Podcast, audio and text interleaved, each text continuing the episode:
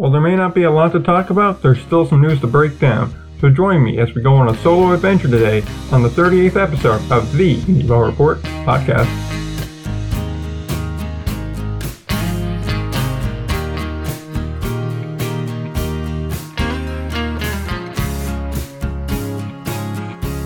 Back again, episode 38, another solo show, you know, just love doing these. While we don't have both of us here, we do have me, so we might as well get started on stuff. We have a decent little bit of a slate going today, and that would include the ALPB prospect camp. That's a large part of today's thing. A lot of news on managers and the letter that Sugarland put out just a couple days ago. There was another kind of anthology part to this uh, episode that was planned, but that's going to have to be delayed due to the fact that I'm the only one here and it's heavily discussion based. So I'll leave you with that teaser for next week. So we might as well get started with the news. We have the ALPB prospect camp. This came out the other day. I believe it was Monday it came out. Um, basically, it's going to be a, a very large mini camp for player tryouts being done in conjunction with Prospect Dugout, which is uh, ran by Craig Maddox. You'll probably remember him from being with uh, Southern Maryland for a large part of the year, and then he kind of bounced around a little bit. I think at one point he wound up in Rockland, but I'm not 100% certain on that one. I know A Maddox wound up in uh, in Rockland this past year, but the main important thing to this, it's going to be a great opportunity for a lot of guys. There's no debating that. In fact, so much so that uh, Craig wanted to come on and talk to us, but unfortunately, due to our uh, technical limitations, we were unable to uh, make that work out. But but do know for certain, as soon as we're able to take the phone calls, put them to the board, and record them properly, so that way we have you know quality audio. He'll definitely be on. We'll definitely break down the prospect camp a lot more. We do plan to have him on once we're able to do that. In any case, uh, back to the topic at hand. These trials are going to be in Florida. They're going to be in Arizona. It's going to be end of March, uh, the 30th through the April 2nd. That's going to be the period in Orlando, Florida, uh, the Boombah Sports Complex. And they have four sports fields too. It's going to be a big, like I said, it's a big workout. It's a giant opportunity here. Uh, and then in Tucson, Arizona, at the Kino Sports Complex, uh, that's from April 6th through April 9th. We're going to have all eight teams in attendance, so that it does include the Road Warriors. And the big thing here is there's going to be 34 guaranteed contracts handed out. Now, granted, 20 of these are going to go to the Road Warrior team. So that's where the bulk of their team's coming from is this. I call it a prospect camp. I've also seen mini camp both are essentially the same thing, so I'm, going to use the terms interchangeably. In any case, though, it's a wonderful opportunity for them. You're going to see a lot of guys come out of this. Last year we had 41 guys signed from this. There was over 200 in attendance, so a solid number there. I believe it was about a quarter of the guys that were attended wound up getting signed by some league. Uh, mostly, I believe it was uh, between the Atlantic League and uh, Can-Am and Frontier. Those three were really the big signees from that. American Association also got in on the act too, though. So it's not like these were small, insignificant leagues. These were major, major leagues that you saw come out of it. Some of the names that came out of it were guys like Gavin Stupienski, which we all know how important he was to Sussex and their uh, championship run that fell about a game shy of actually getting the job done. And then uh, guys like Gabriel Bracamonte, he also got signed out of this. So uh, there was a good amount of guys, a lot of notable names that if you go and you look at the list, which is on uh, the Prospect Dugout site, you'll see the guys that signed theirs. If you can definitely get on it, get on it. I know at least at the time of recording on the Instagram story for Prospect Dugout, you'll see a discount code to register for it. I don't know the actual rates for that, so I'll link this the Prospect Dugout site in the show notes, and you guys can kind of look through that. If you're a player, you can see how much register, how much it costs to register, how much you know, it's going to cost for you to get down there and do the whole thing if you're interested in it. If you're just a fan, like I assume many people listening are, if you're just a fan, then you could go and take a look at it and just see some of the names that have been signed over the past few years of them doing it. I believe it's been around since 2016 or 2017. I don't recall. So it's still fairly new, but it does have a good track record because, like I said, 41 guys signed last year from these tryouts and 11 went to the Atlantic League. So very good there. The actual day and structure of this is going to look similar, if not exactly to this. We're going to have eight teams managed by the eight managers of the Atlantic League.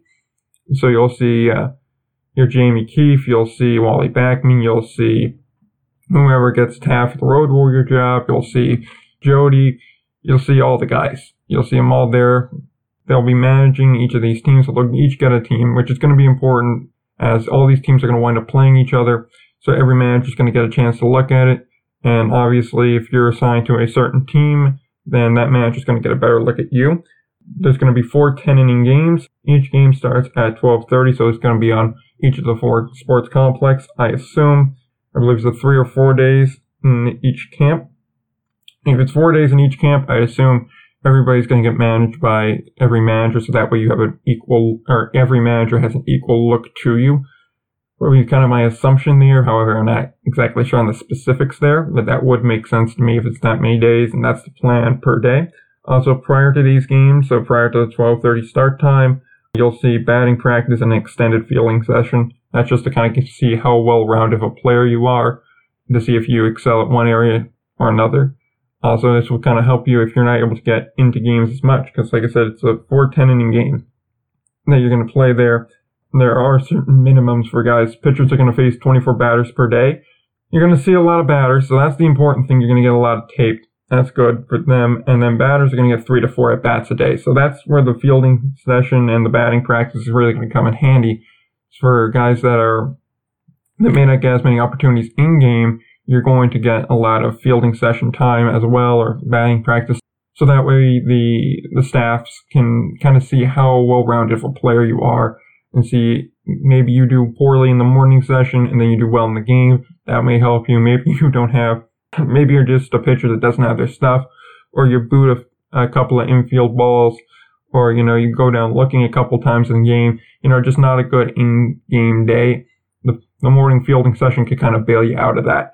So it's good to see that kind of well-rounded. We're not, and that uh, Greg's not just doing one specific thing. It's very comprehensive, and that's always a positive for players in general. At the end of, of each of these, there's going to be a, I believe at the end of each of these, and not just at the end of the one in Kino, which is the second one, uh, there's going to be a mini draft for seven teams. Obviously, the Road Warriors are going to be the one that's excluded from that.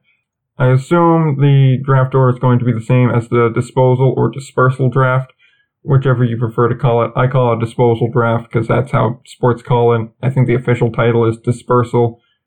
That's how this is going to work out. Uh, there's also going to be some major league scouts and other indie scouts available. So if you do not get signed by the Road Warrior team, if you do not get signed by one of these seven other teams, then there's still a good chance you could wind up in the Frontier League or the American Association.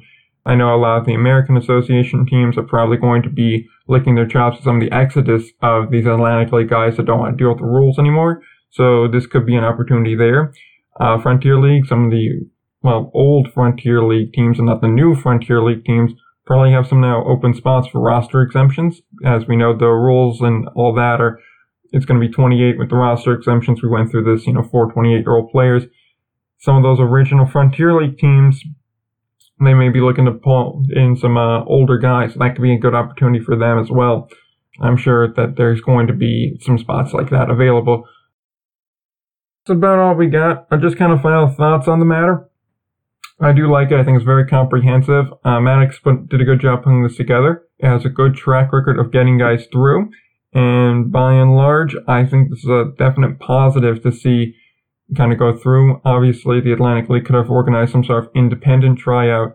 Then obviously they will have independent team tryouts, but having a giant kind of complex thing like this, similar to what they did, well, exactly like what they did last year in Lakeland, Florida, it worked out very well. Cover it the best we can. We'll kind of see what we get there. We'll obviously be talking to uh, the sources we have on teams, the sources we have in clubhouses and things like that, and try and get a good read on the situation and how each of those days were kind of going. And all that jazz and see how that's going and try to keep you the most or give you the most up to date information as possible there. But like I just said, kind of summarizing what I've been saying for the past uh, 10 minutes or so, I do like it. I think it's a solid thing. I think we're going to get to see both aspects of a player. I think a DH is going to be able to excel. I think a, a terrific fielder is going to be able to excel. And I think by and large, you're going to be able to get a lot out of it. I assume there's also going to be some sort of a pitching drill for pitchers while the fielders are doing their batting session and doing their fielding practice. I assume that's what's going to be happening there. I imagine you'd utilize all four fields there, doing a fielding exercise on the one field, pitching on another and batting on another, and you still have an open field. So it'll be very interesting to see how that all works out. But yeah, no, I think that's a good place to leave that off. We'll continue with the Atlantic League talk though, and we will move now to the Sugarland letter. So if you'll recall, back on episode 34, we talked about the Baseball America letter that came out. Now that was a jam-packed episode, so we didn't spend too much time on it. Plus, what was kind of laid out in there, I said it could usher in a golden age of indie ball. I suppose I should backtrack a little bit here. Uh, in that Baseball America article, it basically said in uh, more words than this, Major League Baseball wants to do a sweeping overview of the minor league system, the affiliate minor league system, where they want higher quality ballparks, they want higher quality, you know, the staff, they want basically to raise the bar for their affiliated systems. Now, that's normally a good thing here. However, what would result in this is 40 plus minor league markets being cut from affiliated baseball. So these teams would either be disbanded, they would have to join independent leagues, they may go to a summer collegiate league. We've seen that been being very popular. So you'd see things like that happen. Obviously, this distressed a lot of fans, both affiliated, unaffiliated. From the unaffiliated side, you're looking at it and going, oh, well, some of these markets could be very good, especially for some of these newer leagues, like uh, the Southwest League. That's not going to happen because Mark is, uh, Mark may be a little bit in over his head. And you also have the Western League that's just starting up, which only has one team at the moment and is supposed to start playing about, oh, seven months. So I'm not really feeling confident there. Although the Henderson who are looking for a GM, I did see that put out. So if you have experience in sports management, or really, to be honest, from the looks of the team, if you're just out of college but have a degree in sports management, you may want to throw an application in there.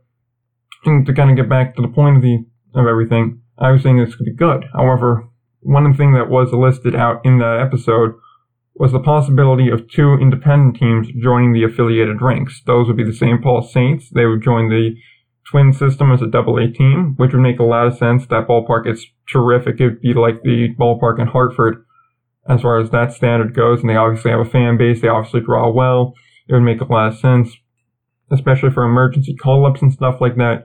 You're literally a 20 minute ride away from the Twins ballpark. So if you need someone there, you could easily pull them. And then the other team was Sugarland that would go to the Astros again. It'd be a double A team, and it'd make a lot of sense again because it's like I believe a 30 minute drive from Sugarland to Houston, so that makes a lot of sense there.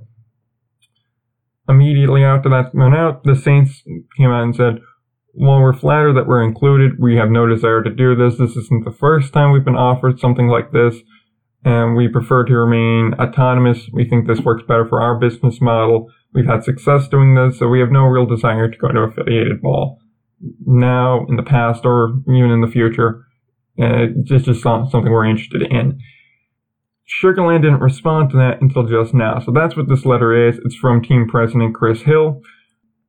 It didn't really say anything. That's the thing. I'm not the only one that thought that. Mike Ashmore on Twitter, M. Ashmore. It's, it didn't say anything. Like it just ran on the bush. I'll obviously link the statement as well. But it basically said we're flattered that you know, we're included. We believe we were included because of our the success we've had with the market, the amount of fans we have, how nice of a stadium we have.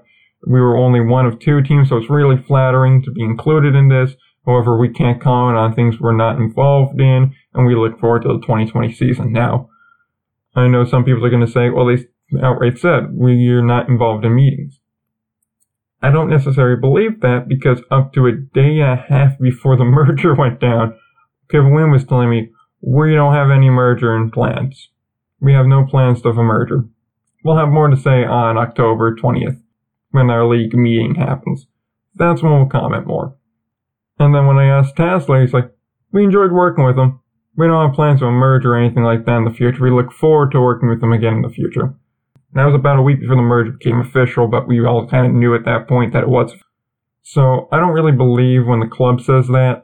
Which, to be fair, if they outright said, yeah, we're looking to leave, or yeah, this is the plan, they wouldn't be doing their job. Their job is to hide that information until they're able to announce on their terms, until they have official terms. And our job as kind of like a media or um, kind of consolidation of information source is to find that information and report it before they announce it. Our job is to kind of get in there and get that information first. which obviously those goals are, you know, opposed to each other. So I don't necessarily believe that that is the factual bit of it because it really seems like a runaround, like real complimentary. It almost seems like the kind of thing you're doing if you're courting them. And frankly, Sugarland doesn't have as much of that basis in the Atlantic League. I know in the thing it said we're happy to be part of the Atlantic League.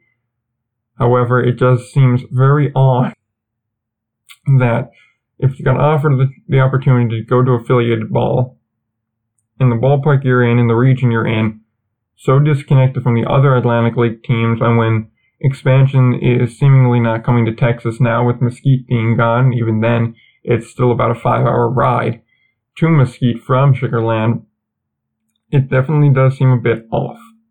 That this is the decision they're going to, you know, make to stay in a, in indie ball, as the decision to go to affiliated ball would probably help them more. Now, they've been very successful and they'll continue to be successful regardless of what system they're a part of. But it's just something that I felt should have been addressed more strongly. Like you could have said something to the extent of, well, we're very flattered because of the high quality of our stadium and, and all the jazz to put out there. We have absolutely zero interest in moving to affiliated ball. We are very happy here. We look forward to many more years and affirm our commitment to the Atlantic League as there's big things coming on the horizon. Or you could have said something to that extent where I made it very clear.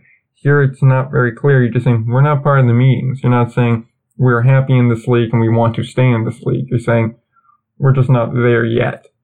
It may just be the way I'm reading it, but I don't really see that as a definite statement. And even with a definite statement, like I said just a few minutes ago, how definite is it really?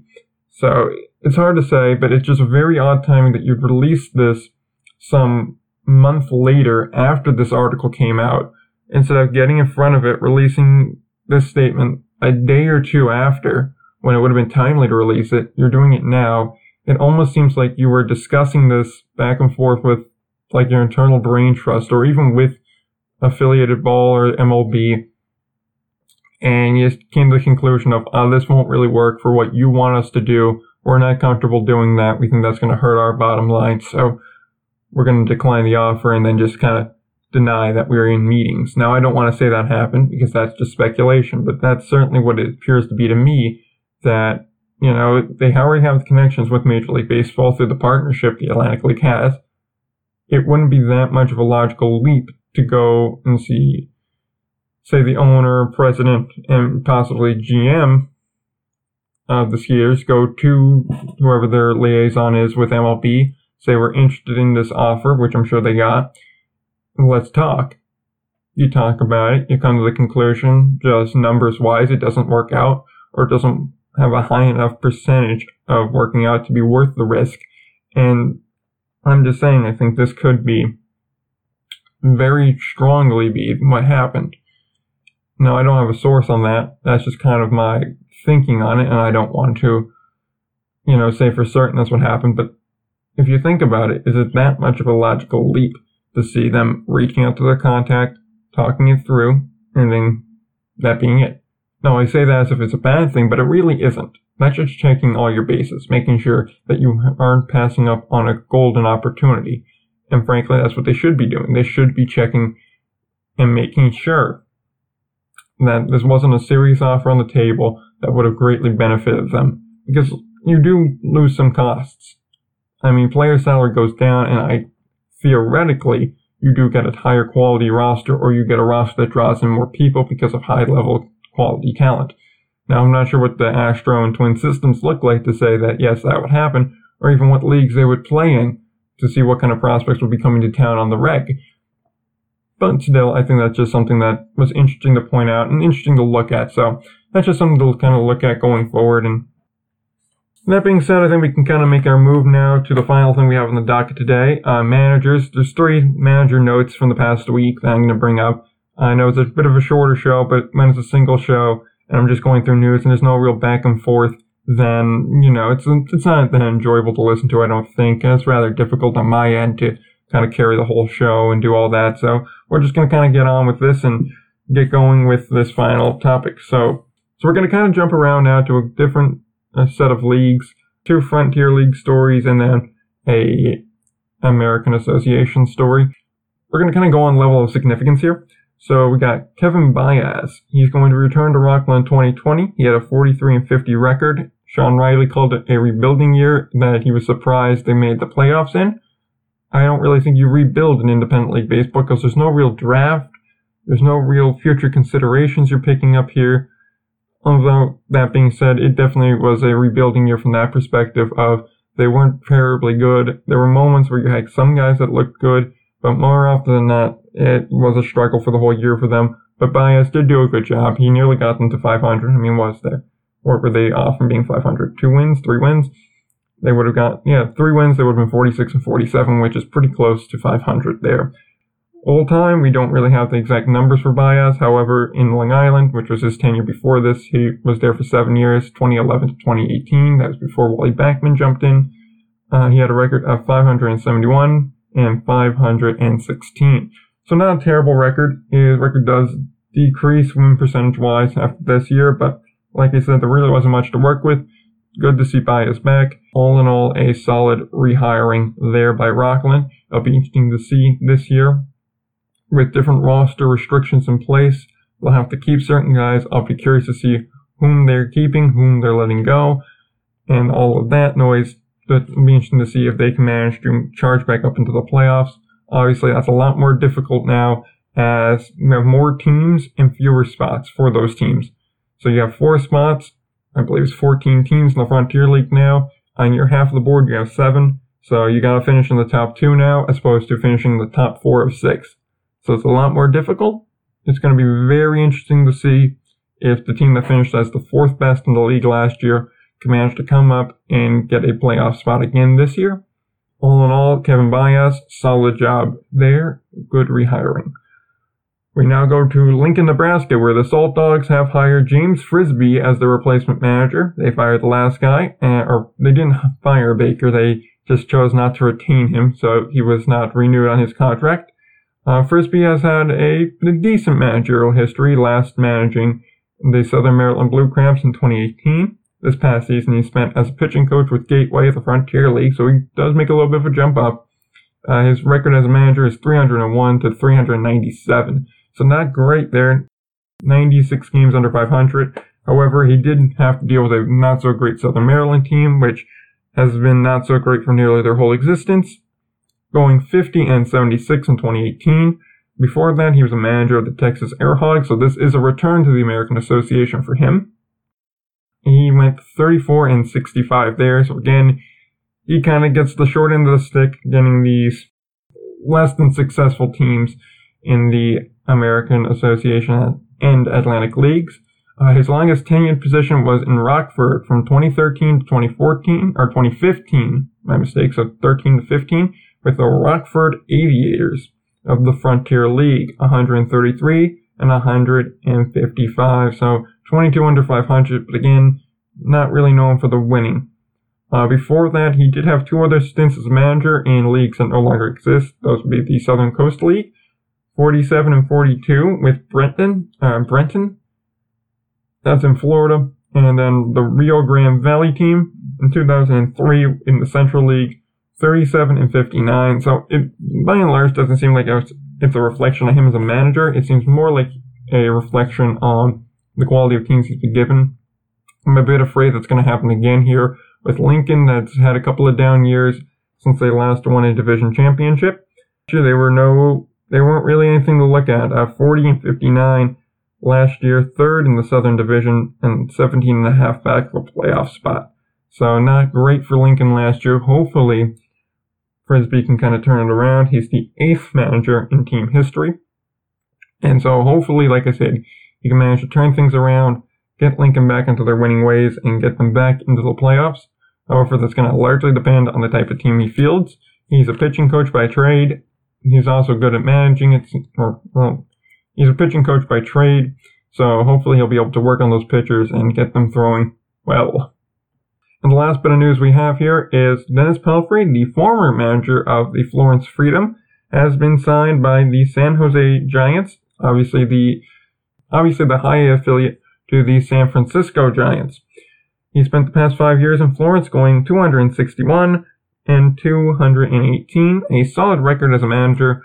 He looks to be very well poised to take over that team, which most notably has Courtney Hawkins it. You remember him from his time in Sugarland the past two years. So it's not a terrible team. Definitely a step up for him. Definitely moving up the ladder. Glad to see a guy like him getting an opportunity. It looks good on all of independent league baseball when things like this happen. I believe this is the second Florence manager in a row to get signed to manage or to run a affiliated league club. So good for them. And yeah, that's about all we got in the way of news this week. I was going to tack on that extra segment, but like I said, single show, so I can't really have a whole discussion thing like I wanted to here. So we'll add it on to next week's show and all of that. With nothing else left to add, let's plug and get out of here. Uh, you can find us on Instagram at IndieBall Report. You can find us on Twitter at IndieBallPod. Most podcatchers have us, so Spotify, TuneIn, Stitcher, Apple Podcasts. Really, anywhere you can get us except for Google Play, which we're going to sort out eventually, but we never do. We'll work on that, getting that done. You can definitely like, subscribe, rate, review, all on those. Giving us a listen definitely help. We have our, we had our best week this past week. We had over 700 plays on all our episodes combined this past week. So thank you guys for that. It was an awesome week. Let's see if we can't keep this up and keep up this momentum because the more momentum we get, the higher level of prestige we get, and that means the more access we get and the better content we can put out for you. So let's keep this going. You also want to check out our YouTube channel as well. We, we're going to be putting something fun up there tomorrow, so Sunday. I don't know what time. However, it's going to be fun. And if you saw all the things we were posting on social media, you may have been able to kind of guess where we're heading with it. So definitely take a look at that. It's going to be fun. It's going to be a little bit different and hopefully it works out well. And if it does, we'll definitely do more stuff like that. It's just kind of a fun content little thing. So definitely check that out. If you haven't seen our article on the ALPB disposal draft report card, check that out. That's on our website, indieballreport.com. Make sure you put the www in front of it though. Otherwise, for some reason, it doesn't go to that website. In any case, you can check that out. It's a very comprehensive breakdown. Grade every single pick.